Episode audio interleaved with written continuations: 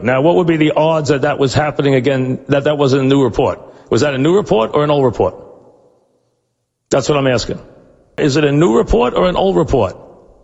Is that a new report? Well, we don't know.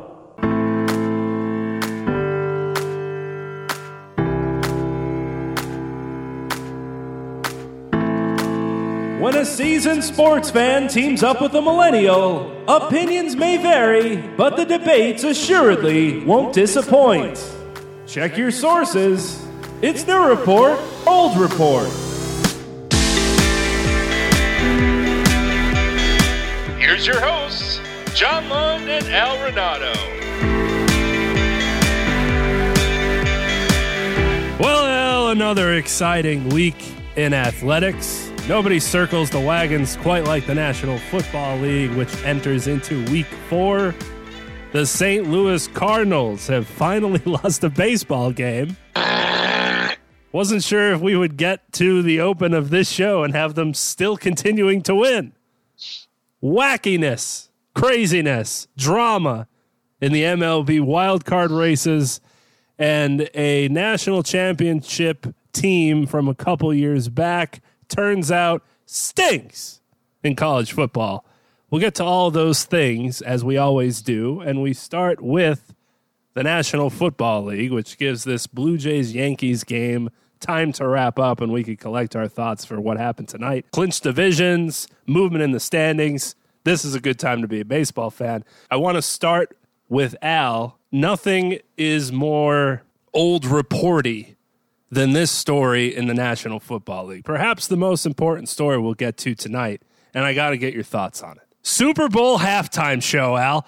Dr. Dre, Snoop Dogg, Eminem, Mary J. Blige, and Kendrick Lamar. That seems right up your alley. I could just hear you when this was announced, screaming in White Plains, banging the pots and pans like for the service members coming home from work at 7 o'clock at night. Excited? What do you think? Super Bowl halftime show. Dr. Dre, Snoop Dogg. Can't wait. Can't wait. The Super Bowl halftime show for me over the years has turned into, you know, a great break from the game, a great time to get up, stretch, all right, crack open a fresh beer, fresh snacks. You know, Springsteen a few years back, obviously my all-time favorite artist, pretty good at halftime. It's always a tough show, no matter who's doing it, to watch because you're pumped up for the game. If you have a rooting interest with the team, you're either, you know, incredibly on edge because you don't know where the game is going. You feel great because your team's in charge, or you're bummed out because your team's getting crushed. So you know, the last thing that's really on your mind is halftime, who's playing, paying attention to it. You know, you want to get up, you want to take a break. You want to take a breath. You want to get refocused for the second half. That's for the people who care about the game. For the people who don't, who are watching it because they're at a Super Bowl party or watching it to see halftime, well, that's a different story. I hope they enjoy it. It really didn't amount to a hill of beans for me, unless it's a particular favorite of mine, of which there are so few performing. So for those Dr. Dre fans, Mary J. Blige, and of course the legendary Snoop Dogg, fellow Laker fan, I hope they enjoy that. I guess how long, obviously Super Bowl halftime is longer than the standard halftime, but how long does the show itself actually last? About 20 minutes, ballpark? Yeah, I was going to say ever time it out? 20 to 25, I think, is usually the ballpark, so they got to speed along. I mean, for Dr. Dre, he's collaborated with everyone involved with this, so they could just play back those hits. It's just an interesting age group, I guess you would say, because it's my generation and above. You should be impressed that I know where all these people are. Absolutely, I am. Absolutely, I am. Very excited about it. But it's obviously not for your generation of fandom, and it's not for the younger folks, because they probably know Snoop Dogg as the guy sometimes with Martha Stewart in the commercials, and Dr. Dre as the beach guy. He's sipping their Coronas. He's giving away Coronas, walking the beach. Eminem, sitting on the beach with the Corona. His daughter's in college already. So for the younger generation. They're going to learn, which is good. But I don't know how much that stuff's getting played on the old TikTok machines. Maybe leading up to the game, well, the younger kids will get into it. Not right now, but these are some legendary folks. So they need to be in their due, and I think it's pretty cool. Yeah, it's going to be a great show. I was excited to hear about it. Now, a lot of people would say it'd be greater 15, 20 years ago. We'll see whether or not they're wrong. Now, to the actual games, the stuff that you care about, the team that you care about, in fact. I had two picks in two survivor pools last week, and I don't know how they panned out the way they did. I'm expecting to lose both my picks this week because of how lucky I got. One of them was the Baltimore Ravens, graced by the leg of the best kicker in football history, Justin Tucker. How are you feeling about the end result of that game, the nail-bitingness of the game, and eking out a win, somewhat a miracle type of win, because of the third down miscue of the play clock and then the longest field goal in NFL history to get your Ravens. Don't forget the fourth and long. But this, and for those who didn't see the game, let's not be critical of Lamar unless you saw what happened. And if you saw what happened, you're still critical of Lamar, you're lost. Sure, no one's been more critical of him than I am. I call a spade a spade. I am not afraid to call out his warts. When he makes moronic plays, he makes right plays. Now, he can turn chicken salad chicken shit into chicken salad, absolutely. But other times, he makes just terrible decisions that are game-changing, game-swaying. But against the hideous Lions, the Ravens were in complete control of the game, and the game should have been around. Hollywood Brown legitimately dropped 3 touchdown passes. Legitimately. 2 of which were on separate possessions, 2 of which were in the same possession. One just before halftime. Sammy Watkins dropped a touchdown. The Ravens literally should have been ahead by a minimum of 3 touchdowns. Instead, they were ahead 16-7 going into the fourth quarter. It should have been, best case scenario, 30-7, game over. Lo and behold, you turn around, it's 17-16. And I'm like, they're going to lose to the Lions? They're going to lose to the Lions. I think, well, Lamar's been tremendous at pulling rabbits out of his hat. He's got something up his sleeve. Yeah, he's got 4th and a mile up his sleeve from inside his own 20 after a sack and a loss. And lo and behold, only the Lions. Maybe the Jets. 4.5 miles, and there's Lamar back to pass, not panicking, with time, and Sammy Watkins is wide open. And this one he actually catches to get them to the 45-yard line or thereabouts. And then they got to get a couple more yards. Can't rely on like a 60-plus yard field goal. And they lose a couple yards, a spike. Play clock runs out. Play clock legitimately runs out. Would have pushed it back 5 more yards. They don't call it. It was about a second and a half off. Lots of times they let that go, but this time they let it go too far. But, still, you had them backed up for a 4th and a mile, and you gave it up. So I still thought they were going to throw a Hail Mary. But nope, out comes the best kicker ever born to try a all-time record-breaking 66-yard field goal. He said 65. He couldn't quite get it there in warm-ups. Somehow, some way, with a little extra baby step, a little crow hop, because he said he had to get more leg into it. It was really like a kickoff. You just hope it goes straight. He blasts it, smack dab down the middle, off the crossbar, a huge doink high up into the net, and Justin Tucker has done it again. He's done it again. He did it to Detroit 7 or 8 years ago on a Monday night game from, I believe, 61. It's either 61 or 62. So now it's Old Report time. the longest field goal for the longest time of all time was by the legendary club-footed kicker of the New Orleans Saints, Tom Dempsey, who approximately 50 years ago, in the early 70s, kicked a 63-yard field goal for the Saints at the gun to win the game against who? The Detroit Lions. Who did Justin Tucker beat, as I just said, a few years ago, with a 60-plus yard field goal at the gun in Detroit? The Detroit Lions. Whose record did Justin Tucker just break? Matt Prater. I believe it was 64 yards at the gun a few years back to beat who? The Detroit Lions. It's remarkable. Still in rebuilding mode since 1958. Still one of the couple teams not to have gone to the Super Bowl, Cleveland Browns. They just invent ways to lose games. They had them at 4th and forever. They couldn't stop them on 4th and long. They get a break. The Ravens do, and the Lions get a bad break on what should have been a delay of game. But despite all that, Justin Tucker still has to kick a 66-yard field goal at the gun, and he does. The Ravens pull it out of the fire. The Lions lose again. Justin Tucker, field goals under a minute to go in games, has never missed. Crazy. He is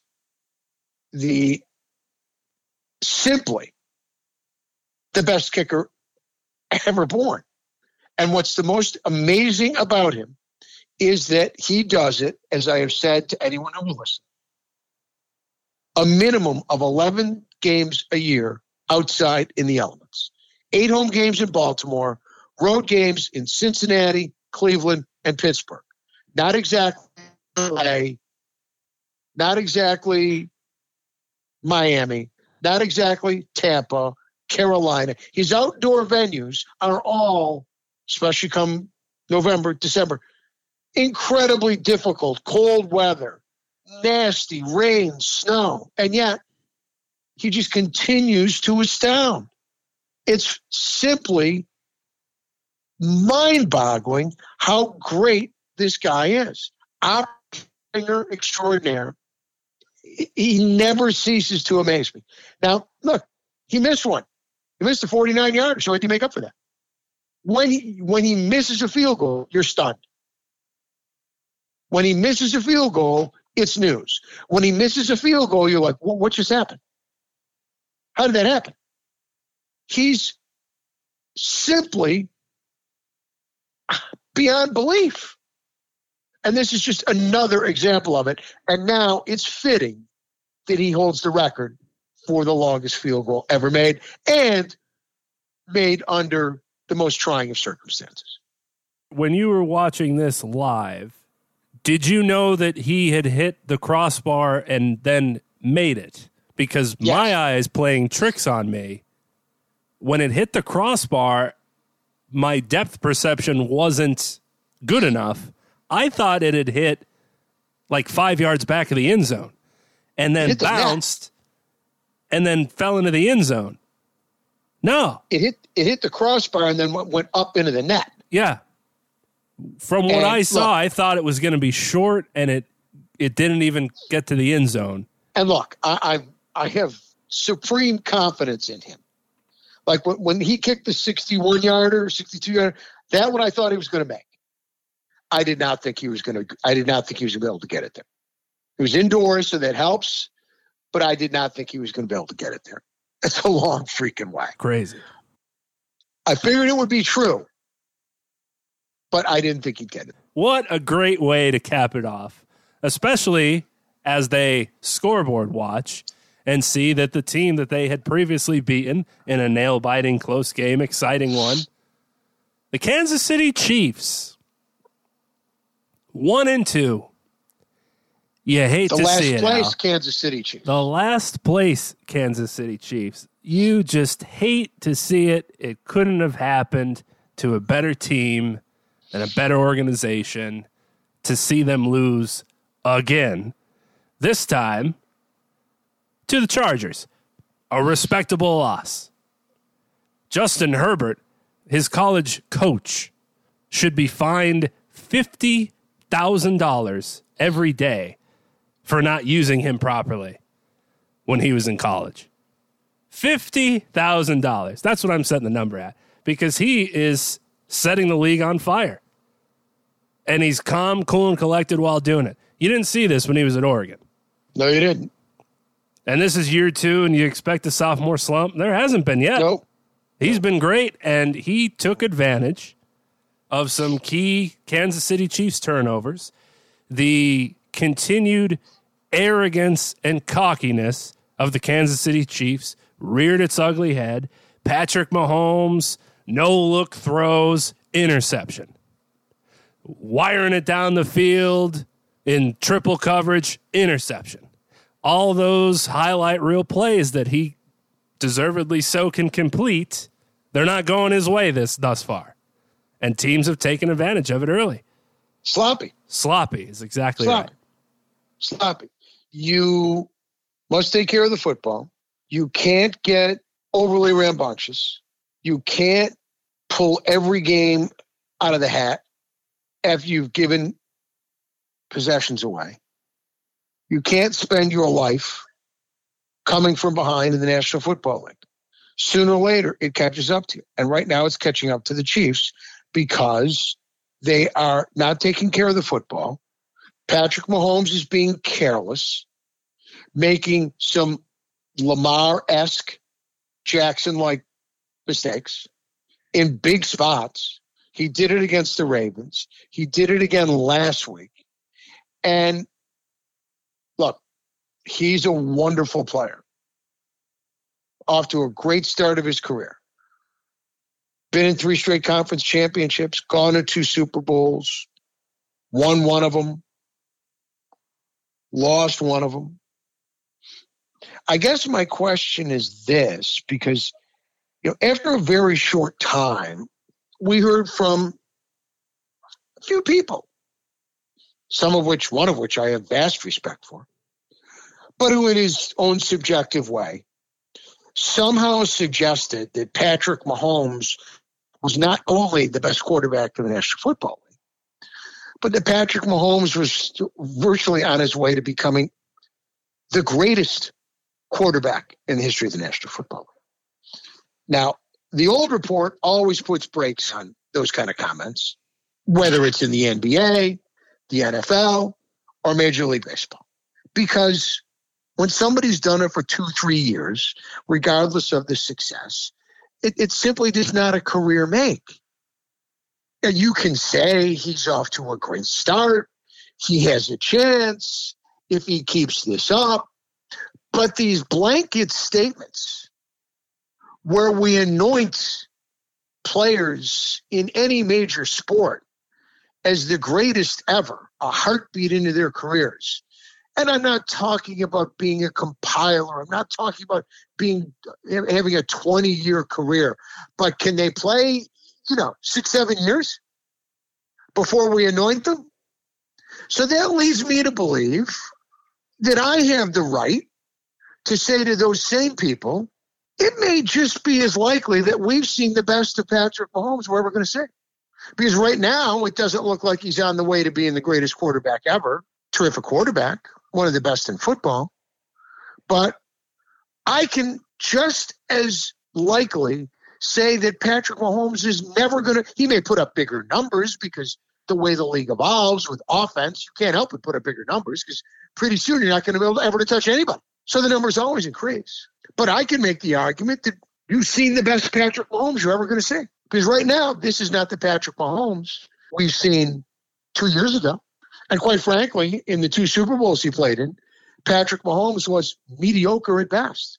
He wasn't very good at all in the win against San Francisco. And granted, he was under a massive amount of pressure last year, and he was playing hurt, but he wasn't very good against Tampa. Remember how we raved about Russell Wilson and how great he was? Now, did we say he's on the verge of becoming the greatest quarterback of all time? No, But Wilson went to a Super Bowl how long ago? And he won that Super Bowl. And then he went back to a second Super Bowl how long ago? Oh, math is terrible. 2015? Russell Wilson, this is 2021. Russell Wilson been to a Super Bowl since? No, he hasn't, has he? Has he? Been in the playoffs? It's hard to keep going back. It's hard to win conference championships. It's hard to win Super Bowls. It's hard to be the greatest of all time. Patrick Mahomes is a wonderful talent. They've got something great going in Kansas City. But with NFL free agency, with player movement, with injuries, with the growth of the game and the ability of defenses to adjust, which we see they're already doing against Kansas City. What are we seeing now? They're taking away Tariq Hill. They're taking away his favorite weapon. They're going to say, you want to know what? If Travis Kelce's got to catch 20 balls and run 50 yards down the field, that's what we're going to make him do. If the fancy new running backs got to carry 25 times for 150 yards, that's what we're going to make them do. Want to throw one of these other guys 8 times, that's what we're going to make you do. But you know what we're not going to let you do? We're not going to let the speedster catch 9 passes for 300 yards. It's not going to happen. We're keeping him in front of us. We're not letting him get deep. And when he catches it, we're knocking him down. We're going to make somebody else beat us. We're going to make you go down the field slower without making mistakes. And they're still scoring their points, but they have a battle within because so far their defense is putrid. The Kansas City defense, right, can't stop a strong wind. So right now the Kansas City offense's worst enemy is turnovers and their own defense because their defense is putting them back in that position where they almost have to score every time. And every time they make a mistake, it puts them further behind the 8 ball. And the sloppier Patrick Mahomes gets, and the more careless he gets with the football, he puts his defense in a precarious position, and he puts his offense in a precarious position. So he's got to clean it up. He's got to go back to playing mistake-free and smart football. Again, every time you go back to pass, does not have to result in a touchdown. He's forcing. He's trying to pull miracle plays out every time he's got pressure. It's like we said last week. Possession that ends in a kick is not a bad thing. However, for their defense, you really don't want it to end in a punt. But it's hard to stay on top in the National Football League. The other sports, it's easier because you don't have as much changeover, you don't have as much injury, and you don't have the ability to rise from the bottom to the top because of the schedule scenario. Schedules are fixed in the NBA. Schedules are pretty much fixed in Major League Baseball. In the NFL, you've got these fluctuating schedules, where you, depending on what division you play out of conference, matters. Depending on whether you play a first place schedule, last place schedule, it matters. And right now, Kansas City is struggling. Their defense is awful. It's been awful the entire season. And despite their terrific quarterback and all their weapons, they are making mistakes, giving up possessions, some of which are turning into 2-score turnovers where they don't get one and the other team does. And they're 1-2 and in last place. And I'm not going to call it the best division in football right now, which everyone knows to jump on the bandwagon because you have 2 undefeated teams. I still think the best division in football is the NFC West. But you're 3-0 Broncos. Now 3-0 Raiders. There they sit. Who'd have thought? At 1-2. The 2 are behind the 2-1 Chargers. You've got competition now, 2 to deal with. Not to say that Tom Brady, en route to becoming the GOAT, didn't have competition to deal with. He had Peyton Manning to deal with. But not in the same division. In the same division. You play him in the postseason twice a year. Once, maybe. Not twice a year. So now you've got in the same division Justin Herbert. And in the AFC in general, Josh Allen, Lamar Jackson, it's Joe Burrow kid playing on Thursday Night Football. Just threw a touchdown pass, 21 all. I love Joe Burrow. You got to watch now. to become the greatest of all time, people are nipping at your heels even more so now, and nobody's going to feel sorry for your ass if you're 1-2. Everybody's going to try to beat you to a pulp every week. And we like their coach, Andy Reid, terrific guy, great guy, great offensive mind. But their defense, you know, after Spagnuolo turned it around for a short period of time, they stink again. Tied for first, they stink allowing again. The most points per game in the National Football League at 31.7 with the Detroit Lions, shortly followed by 0.4 by the Atlanta Falcons. It's nice you signed Josh Gordon. He'll obviously be another weapon. I don't think that's necessary because the guy throwing the football makes weapons out of anyone. But can Josh Gordon stop the run? Can he pass rush? Is he good guarding anybody deep? What the hell does it matter? You add somebody else to your offense. Your defense is what stinks. It's nice you have Josh Gordon, not when you're allowing 5 touchdowns a game.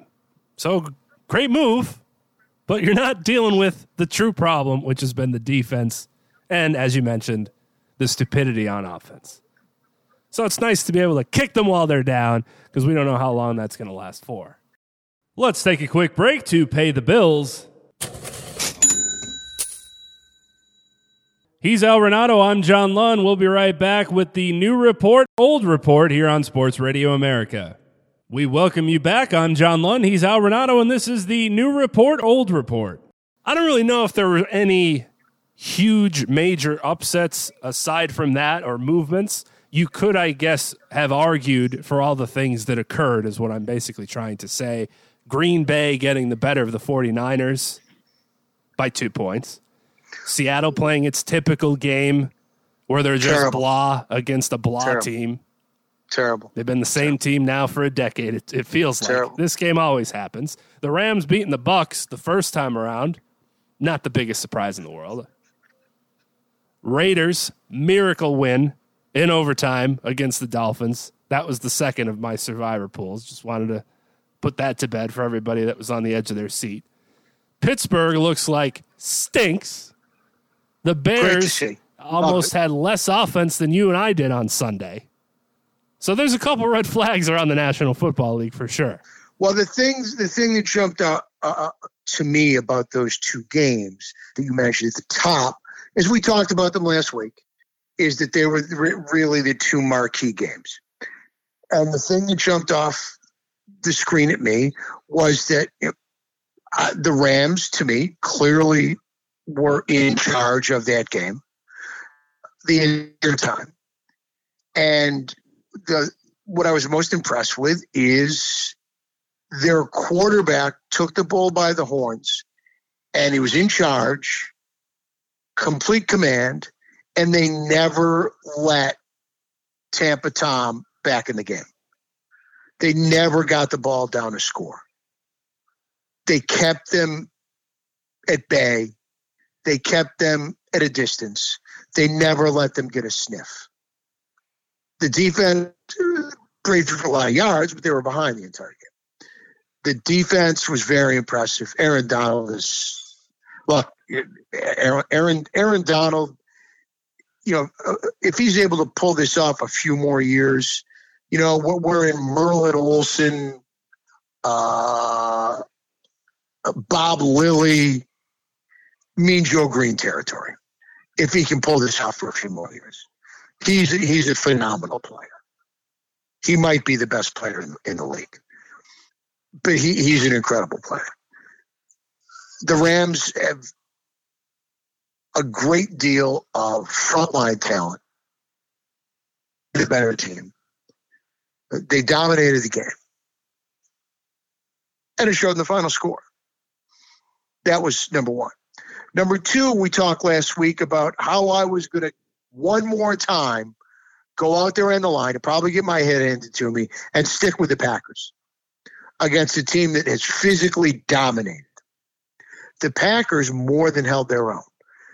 Yes, pull that game out late, but they were in control of that game for pretty much the entire game. Remember, they got stopped early on at the goal line where they went for a 4th and goal from the 2, or else they would have led 24-0. They were, in my mind, clearly the better team. Jimmy G played well. Not great, but he played well. He was solid. He had a bad turnover where he's turning away from pressure. Ball slipped out of his hand. And the Green Bay defense did a good job getting pressure, did a good job protecting Rodgers. They were able to run the ball. Remember, they've been getting manhandled by San Francisco on both sides of the ball when they've been playing them. And I thought they more than held their own, which was a huge change for me and a change for the positive. I mean, to me right now, we're only 3 weeks in. It's just right out of the box. But the two best teams that I've seen so far, clearly in the NFC, clearly the Rams. And I like the way, I know Green Bay has only beaten Detroit and then San Francisco, but I liked the way they beat San Francisco. I liked how they ran the ball, they threw the ball, they protected their quarterback against a good defense. They put pressure on Garoppolo. They didn't give up. You know, they looked good against the run. And yes, they gave up the lead late, but Rodgers comes back with his 37 seconds, gets them in field goal range, and Crosby, who's been a terrific kicker for years, knocks his 50-plus yarder through with the gun, which was overshadowed, obviously, by Justin Tucker's kick, but that was also a great kick. So I really like what I saw from the Packers. Tough game for the haters, too. Oh, Aaron Rodgers doesn't care. He's only using this as a 1 year, and he's getting out of there. And right after he completes the pass to Devontae Adams, who was kind of shocking, was in the game. After we almost watched his soul get sucked from his body when he got hit in the helmet, and no helmet-to-helmet was called, of course. Terrible. He goes into the blue tent. You blink. One play later, he's back in the game. Geez, that's a quick concussion protocol test in there. How many fingers? You don't even have to answer that. Get back out there, bud. Then after a game, he said, oh, I'm built different. That's why I was able to. Let's relax. You're not built different. You think these guys that get concussions or have to leave games aren't as tough? It made zero sense to say that. But he's back in the game, and they leave him wide open twice. There's one guy you got to guard in that situation that Aaron Rodgers is going to be looking for. One guy that you can't let beat you, like in a basketball game. Double team his ass. 2 catches. Flawless down the field. Never a doubt. Spike. Perfect throws. Excited. Celebratory, a yeah from Aaron Rodgers, all the faith in the world in his kicker, and then he goes crazy on the sideline. Yep, doesn't care. His head's out of it. He's looking at next year already. Well, didn't look like it. And he said as much to Pat McAfee. Tough day for the haters. Look, he's the smartest guy in the room. He is sassy.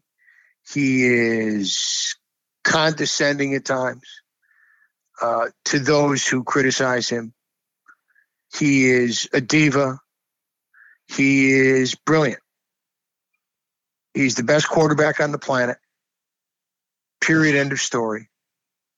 With all due respect to everybody. That's not Tom Brady, who's the all-time greatest quarterback, but not the best quarterback right now. That's no knock on Patrick Mahomes, who's a terrific young quarterback, but not the best quarterback right now. That's nothing against my guy Lamar Jackson or Russell Wilson, anybody else you want to name.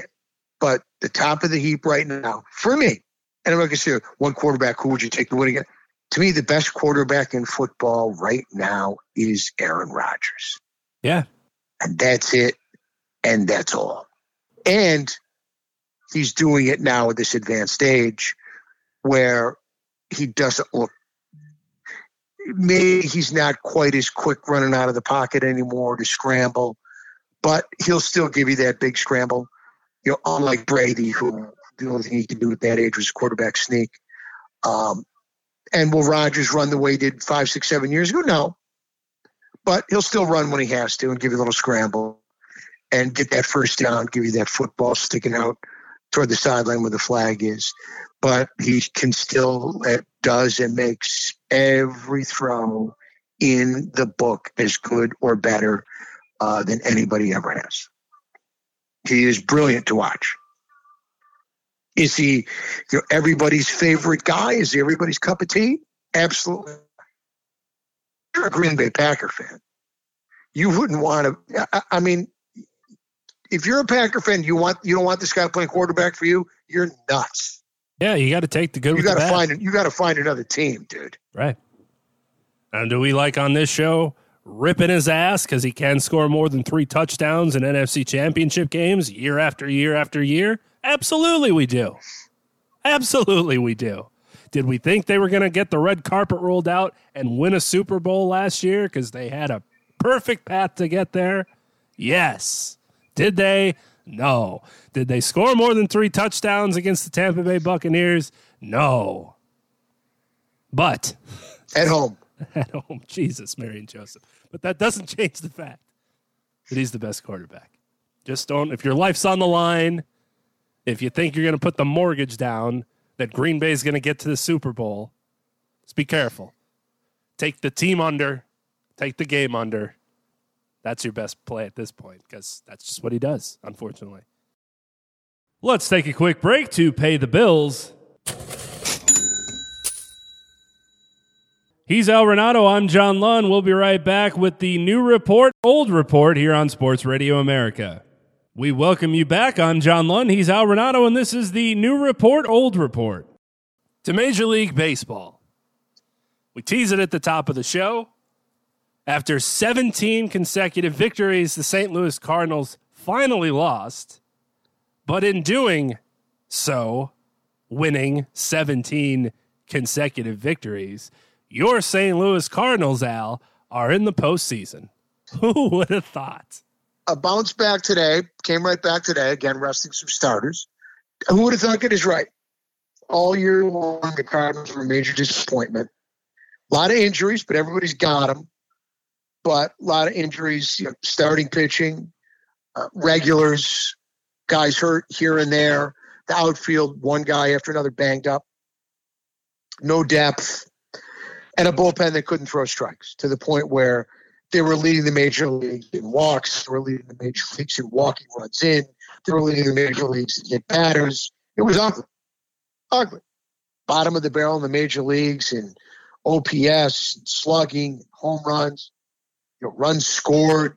It's awful. Floundering around 500. Brewers running and hiding.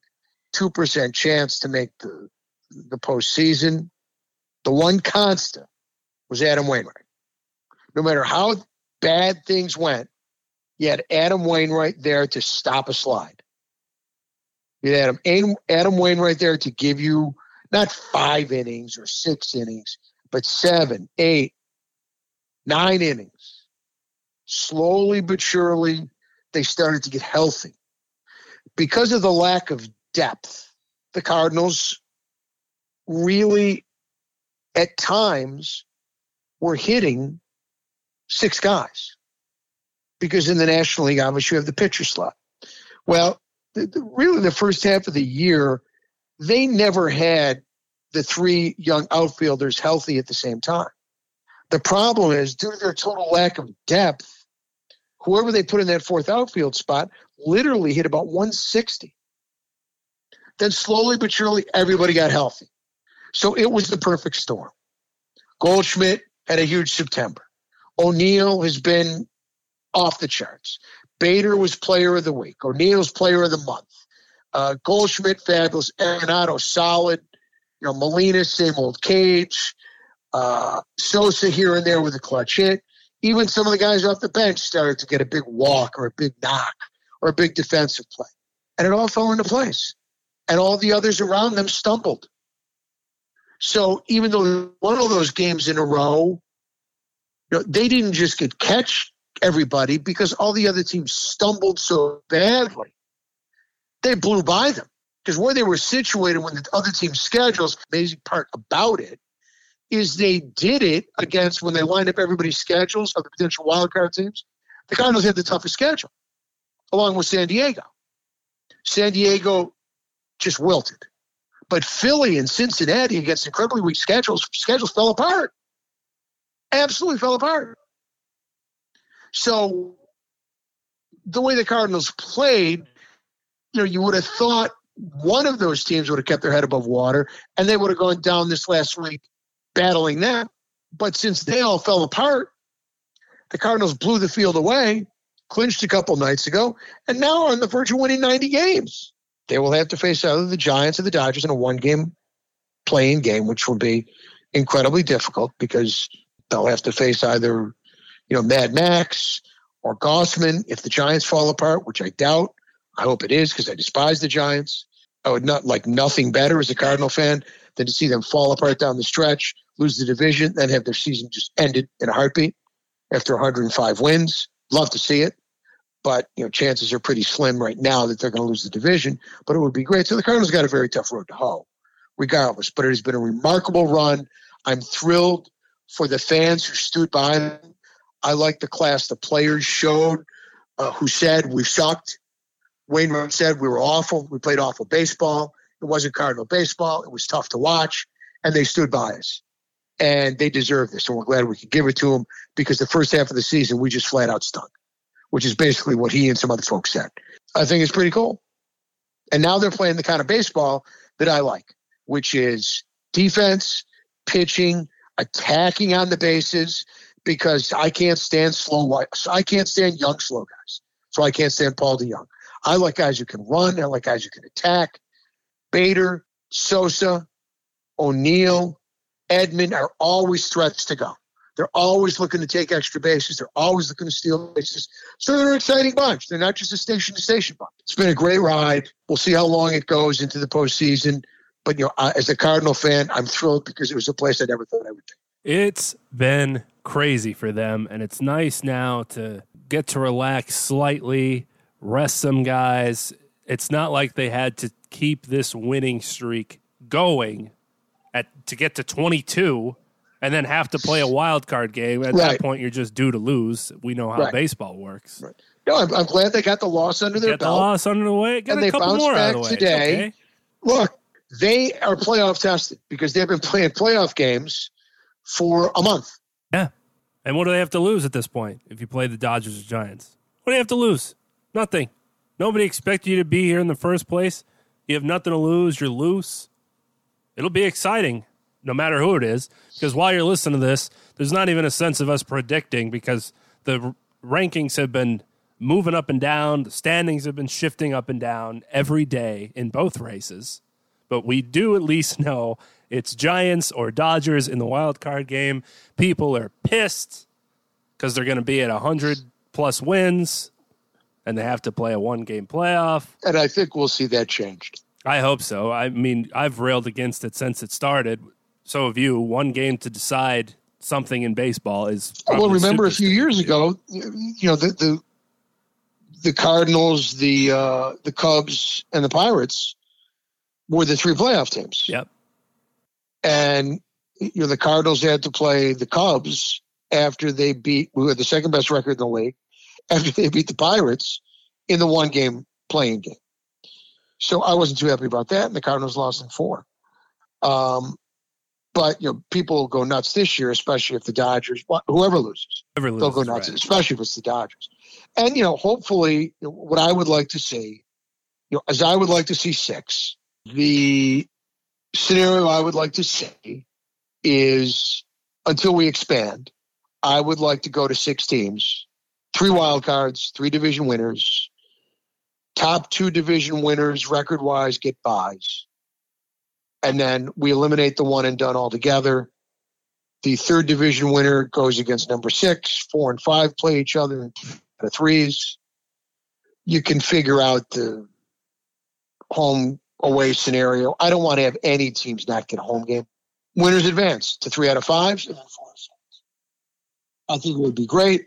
It would add a couple of playoff teams where we have a total of 12 out of 30. I like those numbers.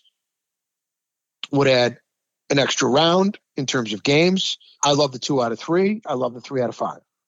I think it would be very cool. Yeah, I agree. And it's fair. And it wouldn't be overly watered down. Now, I understand a scenario where to keep teams playing hard, maybe you want to do a little factoring of standing to determine whether or not a team gets a home game.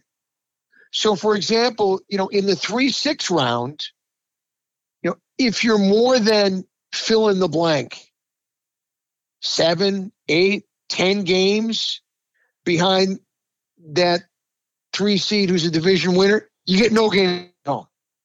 Just an idea to reward the third division winner who didn't get a bye and penalize number 6, who's the last man in.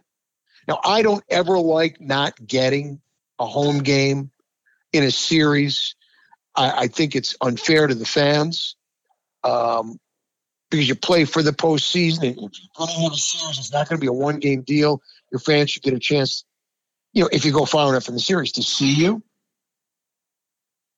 But, you know, it would also take that scenario of, well, you know, look, they won 95 games and these guys won 80 games and they're in, whatever the case may be. You know, if a team won so many more games than the other, let's say 10, you get no home games.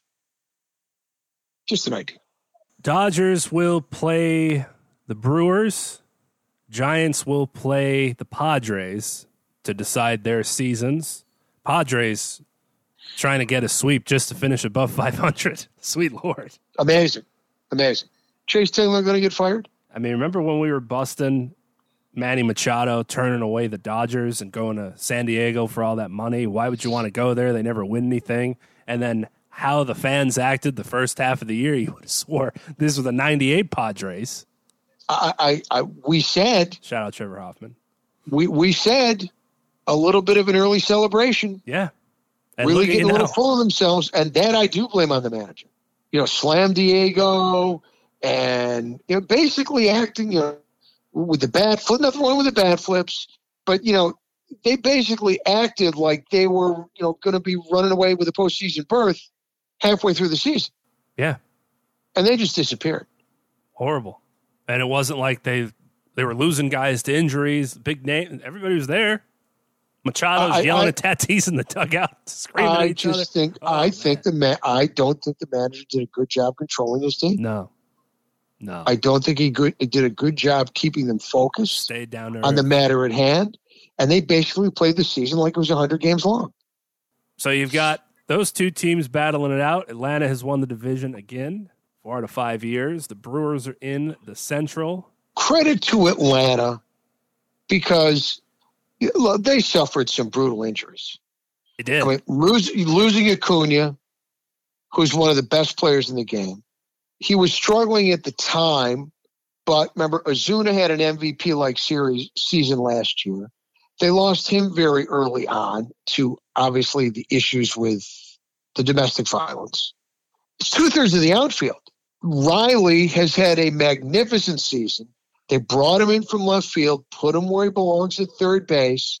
He is over 300, 30-some-odd home runs, plus 100 RBIs, and playing a terrific third base.